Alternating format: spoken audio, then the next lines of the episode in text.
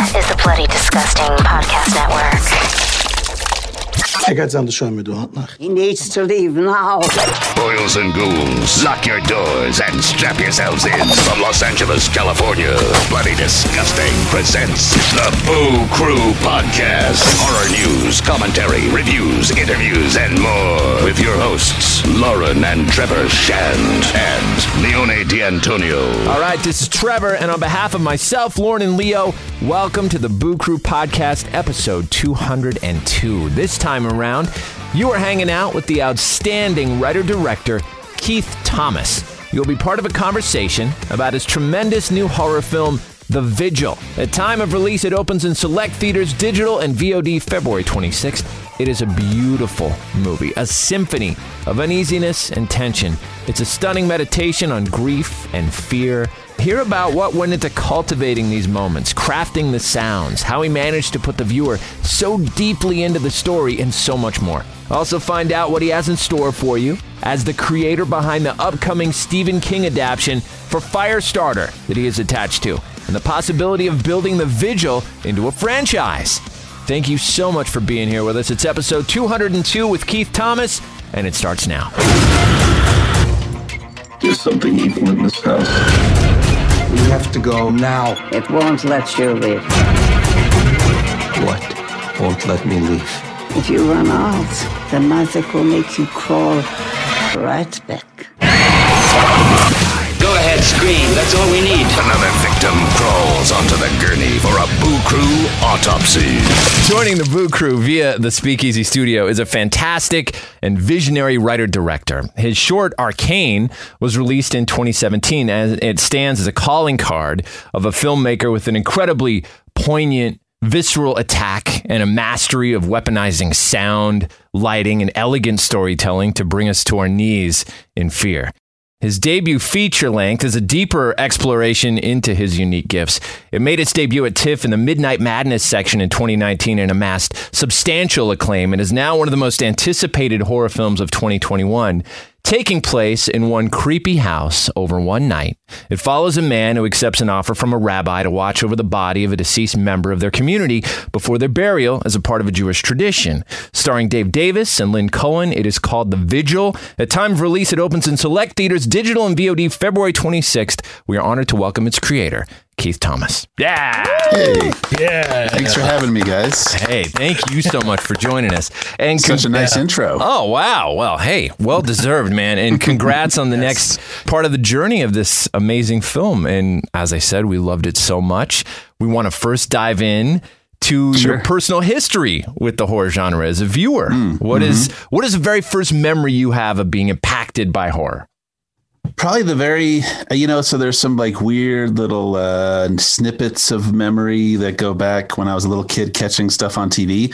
I remember there's a really, obs- I mean, it's not as obscure anymore, but it was very obscure. A movie called The Pit from Yeah. like the late 70s, like a kid who feeds people to troglodytes in a hole. Like in the woods. and I remember catching a part of that. I was like at my grandparents' house in New Jersey, and that was weird and freaky and stayed with me. I was in England and I just happened to turn on TV and see the last 20 minutes of Dario Argento's Phenomena. And that, if you've seen the last 20 minutes of Dario Argento's Phenomena, you'll never forget it. And so that was all I'd seen. And so that was incredible. But the real, the first time I saw a film that really spoke to me in horror was probably Alien. And I was maybe 10, somewhere in there. And uh, I was just obsessed with it. It's just, I wanted to live on that ship and I just loved that that world and the atmosphere and just the the feel. It's it's it's funny a lot. Whenever I look at the vigil now, I see there's one particular moment in Alien that is just locked into my head, and that is you know the moment when we first encounter the alien in the room of chains. It's like the Hellraiser room with the dripping water and stuff.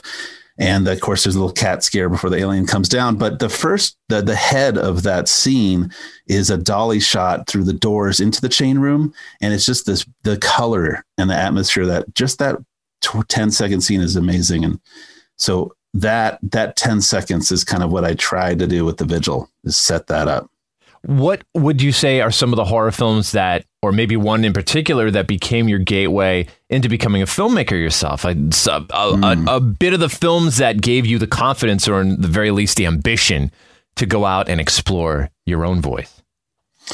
Yeah, you know, the films of Jeunet and Caro, which were Delicatessen in, I don't remember when that was, 97 or whatever, and then The City of Lost Children in 1999. While probably not considered horror films, they're definitely horrific in their own weird way. They just had such a sense of voice, like just such a strong, powerful voice to them that they felt like they came in from another world. And I just, I loved that about them. So seeing that and seeing wow uh, it's capable people capable of taking this thing in their head that might be so outlandish outrageous and actually making it that to me was super inspiring and it was kind of one of those things like i had seen that in new york and it was like in a little upstate theater and I was just kind of, I walked out. I remember distinctly walking out of City of Lost Children and kind of into the night and looking up at the night sky and thinking, wow, you really, it is kind of limitless. You can, you can actually do these things. Are there any recent horror films that you've been impacted by?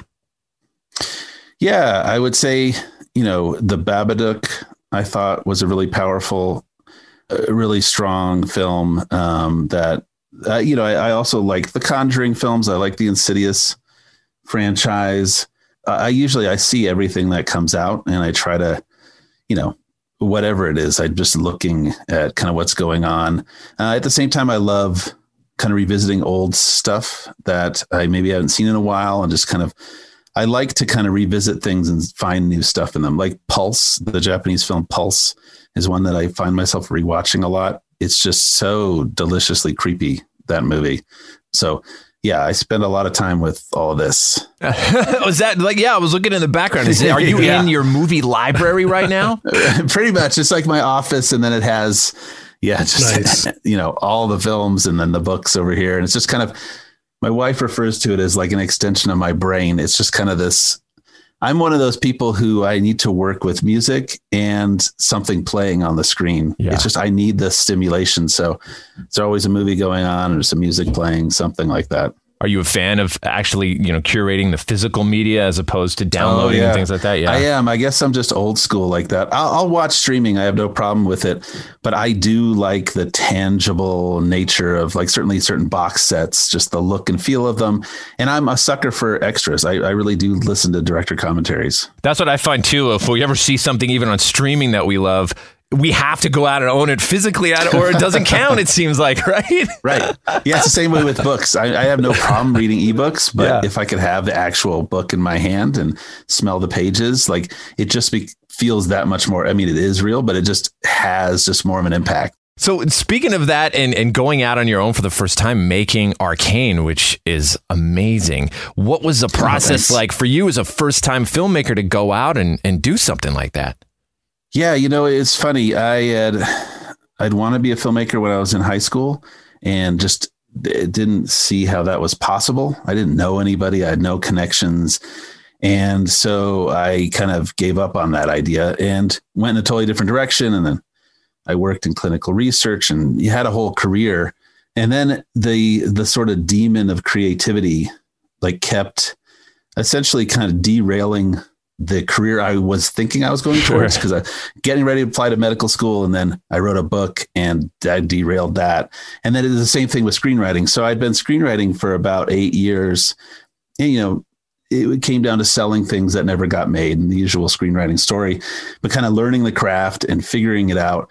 And it wasn't until really arkane that I thought, I think I can do this. I think I can finally take what I'd been feeling and seeing in films and maybe make my own.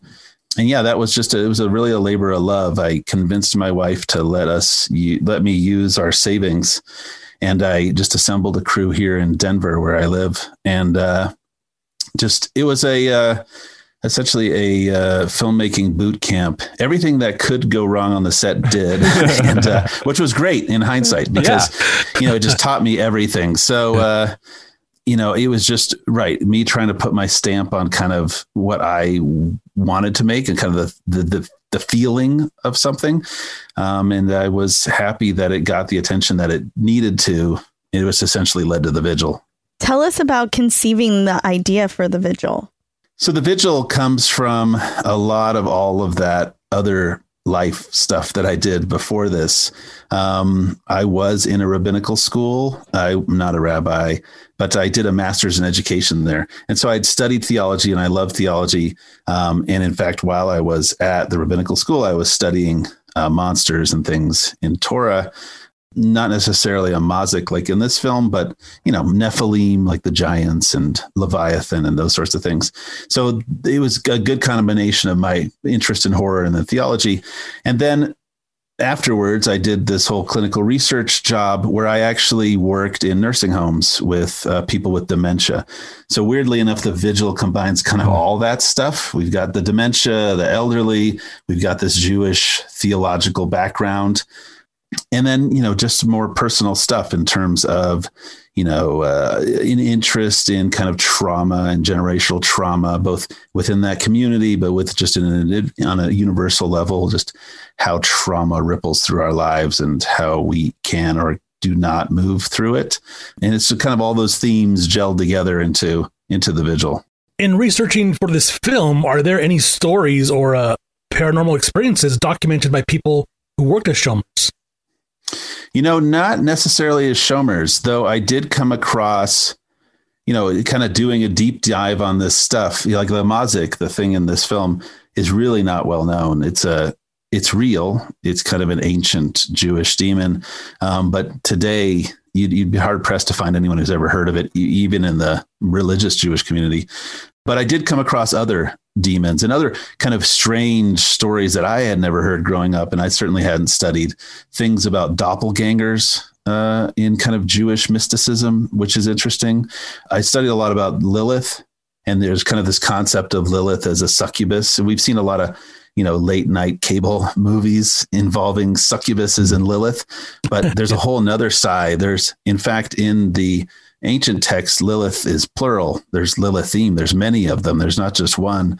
And they have a whole different story in terms of what they're actually doing. So that was interesting stuff. And weirdly enough, while I was researching uh, early on in the development of the vigil, I had talked to a rabbi who was a demonologist, and he told me about an exorcism that was recorded on an audio cassette in Israel I've ne- I have never been able to track it down, but apparently it's very convincing. This Jewish exorcism, and they remove a dybbuk, an evil spirit, from somebody's big toe, which wow. is kind of fascinating. Yeah, wow. Yeah. yeah. I want to see that. Yeah, yeah, yeah. I know, right? Yeah. Or just listen to it. Wow. So, where did you come up with like the, the actual design of the look of the mazik? Was mm. it based on things that you learned, or did you just construct it from the ground up? I had to build it from the ground up. Yeah, in the text, all it says about the mazik, uh, it's a Hebrew word. It means destroyer. The mazik is said to inhabit abandoned houses, and the the warning is don't go into that old house. There could be a mazik in there, and that's like it. That's huh. the only description of it. So I had to come up with kind of what I wanted this thing to resemble, and kind of the backstory in terms of why it's there and how it functions, what it's feeding on, that sort of thing. And for me, it was important that the themes of the film and kind of what our main character is dealing with are reflected directly in this entity. Yeah. Um, so that's kind of how that design developed. And, you know, I was lucky that uh, when I'd written it, kind of the description of it, I, I, hadn't necessarily thought of like how do you actually do that. Right. I was like, I, I actually looked. It's funny. I don't think I've ever told this story, but in, early in pre-production, I tried to find a guy who could turn his head all the way around. Oh, wow. And there there was like a viral video from a guy, I think he was in like Pakistan wow. or something, who could almost it was like 90% turn around because something weird about the vertebra in the back of his neck. But I didn't get a, end up getting him. But but you know, I was trying to find someone to actually do that. Um, but I was happy enough with kind of the special effects that we designed and you know the the the, the entity in the film is entirely practical and uh as is all almost you know ninety nine percent of the effects. Oh, that's So that awesome. Yeah, I love how the hands are like root like. They really look Yeah, like, like- root like. like tubers. I think Yeah. they called it tuber tuber fingers when we were on set. Uh, uh, and I liked I liked that they looked uh, yeah like root like that. It kind of a forest sort of I guess some folk horror kind of thing going on. The Boo Crew will be right back. What happens to Nancy and Sheila in the Mansion of the Doomed is so horrifying, we can't even hint at it on this radio station. Mansion of the Doomed is so shocking, it will never appear on television. Some films you see, some you feel. You'll feel Mansion of the Doomed.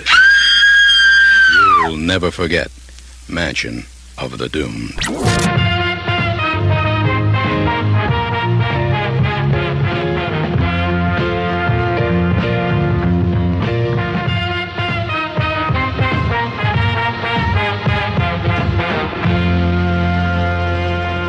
How early in the process, I'm interested in this, did that iconic image of Yakov preparing for battle with the tefillin wrapped around his arm? Yeah. How, Uh-huh. like, did that enter your head earlier on in the in the process? It was pretty early, and when it first appeared, it was as you can probably imagine, it was very much an Evil Dead Two uh, sequence in my head. I was like, how badass would it be if he's like donning the spiritual armor and I'm doing like Dutch angle dollies right into it, and like Right. we have these musical stings with each wrap of the leather.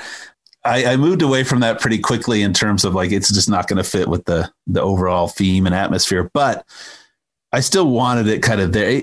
You know, that's just such a common and and I think important trope of these films is that everyone loves that sort of gearing up for battle moment that happens in horror where it's like I'm going to finally face this thing down. And so it was kind of a when we shot it, it was an emotional moment. It was kind of it was late in the shoot and the tefillin that he's putting on is one of my producers' grandfathers. And so there's lots of interesting connections and emotional kind of connection.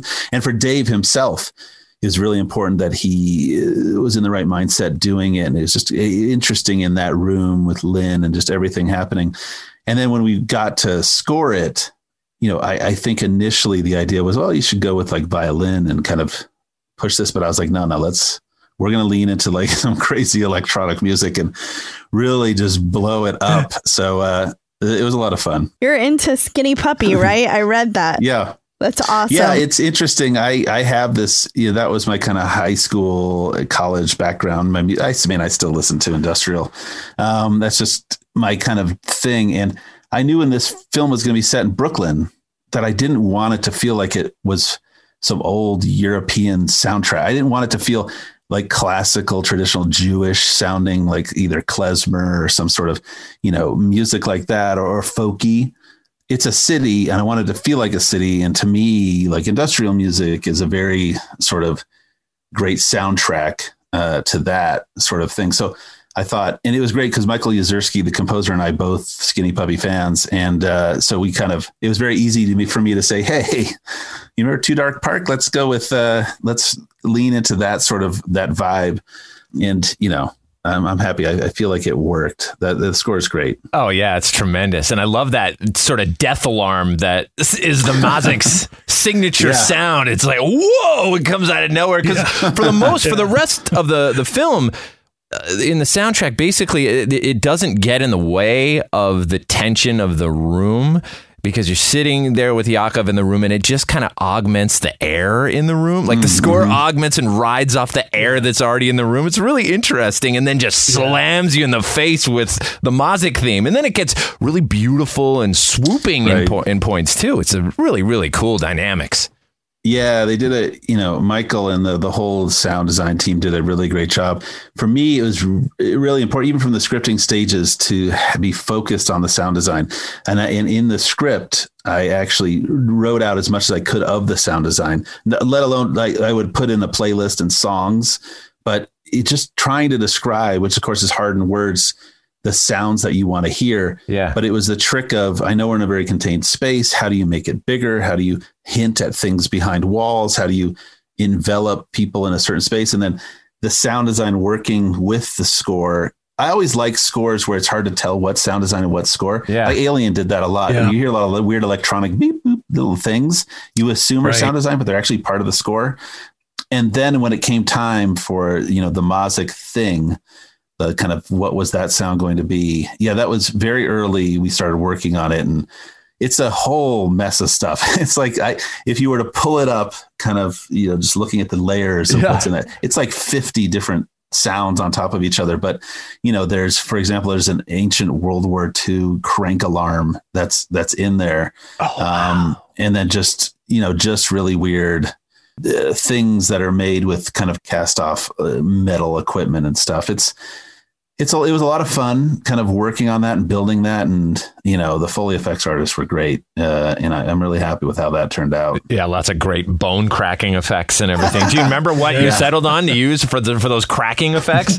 i think there's a lot of vegetable Yeah. a lot of vegetable use a lot of uh, yeah snapping vegetables and then I, I think there was some meat and bone actually uh, going on too Yeah, yeah. but yeah that was again it's that sort of thing where you're not necessarily seeing what's happening but the sound of it can be you know almost as effective Yeah, definitely. In constructing the uh, atmosphere and scares for this movie, there are some great scenes with Yakov and the body in the background, and dark shadows, and Mrs. Litvak, and dark hallways. What was the most challenging tension or scare scene to set up and shoot? Yeah, so the kind of core, the spine of the film for me is a scene that in the script it's 17A, and I'll never get that out of my head. But it was essentially from the moment that he sits down in the chair in the house till the moment where he ends up in the kitchen. That whole sequence was essentially one scene. The trick of it was, you know, a low budget film like this, you can't film chronologically. So that, that scene was actually filmed in different different days, different takes. And the trick, of course, was keeping everything consistent, knowing exactly where we left off and where we're going in terms of the feel. I've not been a shomer before, but I've spent a lot of time just alone. I've been alone with dead bodies before, and I've been just alone in terms of, uh, you know, just in a creepy old house, kind of sitting.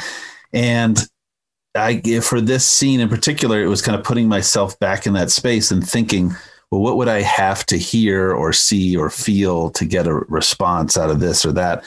And then just building it, just building it and trying to increase that tension as much as I could on as many levels. Scares are so subjective. You know, it's like comedy. Some people love slapstick, other people hate it. Um, some people uh, appreciate jump scares, other people don't. So I try to get as many different types of scares, some very subtle ones versus more overt ones, uh, kind of into that sequence and just kind of build it up so that once we got to the point where he sees the feet in the kitchen, that we're off to the races and there was no stopping after that. Yeah. I thought that your approach to technology and how it's used in the film was really inventive and interesting. And it also, you know, obviously ended up with some great scares with it. Tell us about your approach, the, the way you wanted to approach technology with this. Yeah, I mean, coming in thematically in terms of having a character who left what is essentially like a very enclosed uh, community and kind of coming out into the secular world and the outside world and kind of uh, having to deal with these things. I didn't want to avoid technology. I, I assumed Jacob would embrace it and he'd like he'd like the freedom of it. So I had to figure out how to work it in. And that's always a thing with every horror film is I call for help and you have a phone, you got to use it. So Yeah. it's you figuring out how you trick those things. One interesting piece was uh, the director of photography, Zach Kuperstein, and I decided pretty early on that we were not going to show a cell phone screen because it just was. It's just the easiest thing to do is just sit the camera over somebody and show the screen and show what they're doing, or just show a close up of a screen. And we've seen it endlessly. So I thought if we're not going to show it ever, let's figure out ways in which we a can you know set up a shot so we can put the text on the walls or just have it play in that way, and that would give it a little more atmosphere especially when we're going to start messing with people's heads in terms of how the phone is functioning, right? Yeah. So the phone just becomes another dark hallway that something's lurking in. And it's really, I don't know, man. It's elegant. That scene when he puts on the headphones, and it's it's immersive for the audience because we can see all around him, behind him. We can see the body in the mm. background. He's not singing. He's got music on. It's so freaking cool, man. That's probably my, Oh, that's probably our favorite scene in the film when he sits and puts those headphones on. This is just the best. I was curious about what the Psalms say about protecting the deceased. Uh, were they not translated in the movie because it's forbidden by Jewish tradition, or was it your creative freedom? No, it's more creative freedom. They're the same psalms that are that are known in Christianity as well. The same psalms, and they're just about comforting and respect, and you know, kind of uh, both uh, you know, respect for life, and then an understanding of death and transcendence, and those sorts of things. I decided that we were going to obviously translate the Yiddish because the Yiddish was very kind of plot focused in terms of and also emotional. But the the Hebrew for me it wasn't so much that it's not translatable or that it's something that shouldn't be translated. It, it totally is, but it just felt like honestly, I am a big fan of The Exorcist, and as a kid watching The Exorcist, I didn't know the Latin, right? I didn't understand any Latin mm. that's going on, so I wanted the same sort of thing. It it it felt like if we keep it as Hebrew, no, a lot of people aren't going to know what he's saying, uh, what these prayers are but they'll get it. They'll get it. They'll be like, "Oh yeah, he's praying. We know this is a, this is ritual, and that this has some sort of meaning." Um, and that let's just leave it at that. You know, in particular, there's a scene in the hallway towards the end when he's got his candle, he's got the tefillin on, he's saying a prayer, the Shema, which is one of the cornerstone prayers of Judaism, which is just a very it, it, people say it hundreds of times a day. It's a very common prayer, but it was important to kind of imbue it with this sort of power and becomes this sort of strength for him and, it, you know, at the end of the day, it didn't matter what he was saying, just the fact that he believed in what he was saying mm. and the words. Are there plans to follow Yakov on further adventures? yeah, we joked about a movie like called Vigils or something. uh, you know, it might be fun. Uh, you know, my producers and I have talked about, uh, you know, a, a more Jewish horror films. There's certainly enough material out there to make something. And it would be fun if it was kind of a uh, shared universe of sorts. Sure. Maybe Yakov isn't the center of it, but appears, you know, as a guide or whatever. Some sort of those sorts of ideas definitely come up. Oh, those are great. And you've been linked to a new adaptation of Stephen King's Firestarter for Universal. Yeah. What did that original story and film mean to you? And what's the kind mm. of journey you want to create for us in your dive into that world? Yeah, it was a uh, book that I read in middle school and that I had loved. It was one of my earliest Stephen King reads, and I, I, think there's a nostalgia to that. But also, I think it's great, and it was always one that didn't have the supernatural horror of like The Shining and It, but had a very real, grounded one um, that really appealed to me. So uh, that's what I'm leaning into in terms of the adaptation. Is it's I, you know it's not similar to the vigil but the vigil i feel like is a visceral kind of emotional film yeah. and the same with firestarter really kind of leaning into parenthood and what it means to parent a child like charlie uh, what it means to have powers not in any sort of superhero sense but if you could melt somebody's face just at you know just by thinking about it what would that actually mean in the real world not only that but what would it look like mm. and uh, you know i'm fully leaning into showing that so so yeah, it's fun. We are excited, man. And one last question: nice. What about a dive into a feature-length version of Arkane? I've got a script. Yeah, I've got a script. Oh yeah, yes. Uh-huh. and uh, yes. Uh, it, it, it, it, was set up for a while, uh, and it was there was it came very close to actually happening right after I'd filmed the vigil. Still something I'd love to do. It's you know it, it essentially that's what the eight minutes of Arkane are is you know one kind of end of first act for the larger arkane film. It's definitely uh it was a lot of fun to write a lot of fun to think about. Uh if if people dug arkane i think they'd like kind of where the feature goes. Definitely pretty pretty hardcore. So you know, hopefully that'll that'll come to fruition. We'll see. Hell yeah, that'd be amazing, Keith. Awesome. Yeah. well, we don't yes. want to take up any more of your time. Thank you so much, man. We're such yes. tremendous fans of your work. It's amazing. Yeah. Well, it's great talking to you guys. Yeah, thank you for your support. Thanks, it's awesome. Hell yeah. Yep. Thank you. Cool. Have a good one, yep. man. Yep. Take care. See ya. Bye, everyone. That was the Boo Crew Podcast, episode 202. Special thanks to our guest, Keith Thomas. Follow him at Keith Thomas Official on Instagram and see The Vigil at time of release in select theaters, digital, and VOD February 26th. Production tracks for this episode provided by the one and only Powerman 5000 Till next time, it is the Boo Crew saying, sweet screams. Thanks for listening to another episode of the Boo Crew Podcast.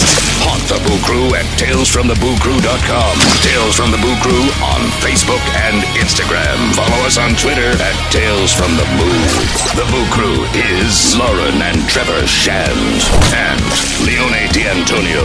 The Boo Crew is produced by Lauren Shand, chopped and sliced by Trevor Shand. The Boo Crew is a TSP creation, part of the Bloody Disgusting Podcast Network. Bye. The Bloody Disgusting Podcast Network, home of the Boo Crew. For horror-centric interviews, SCP archives, weekly full cast storytelling, horror queers, genre commentary from an LGBTQ perspective, and creepy. For disturbing and terrifying creepy pastas. Listen free wherever you stream audio and at bloodydisgusting.com slash podcasts.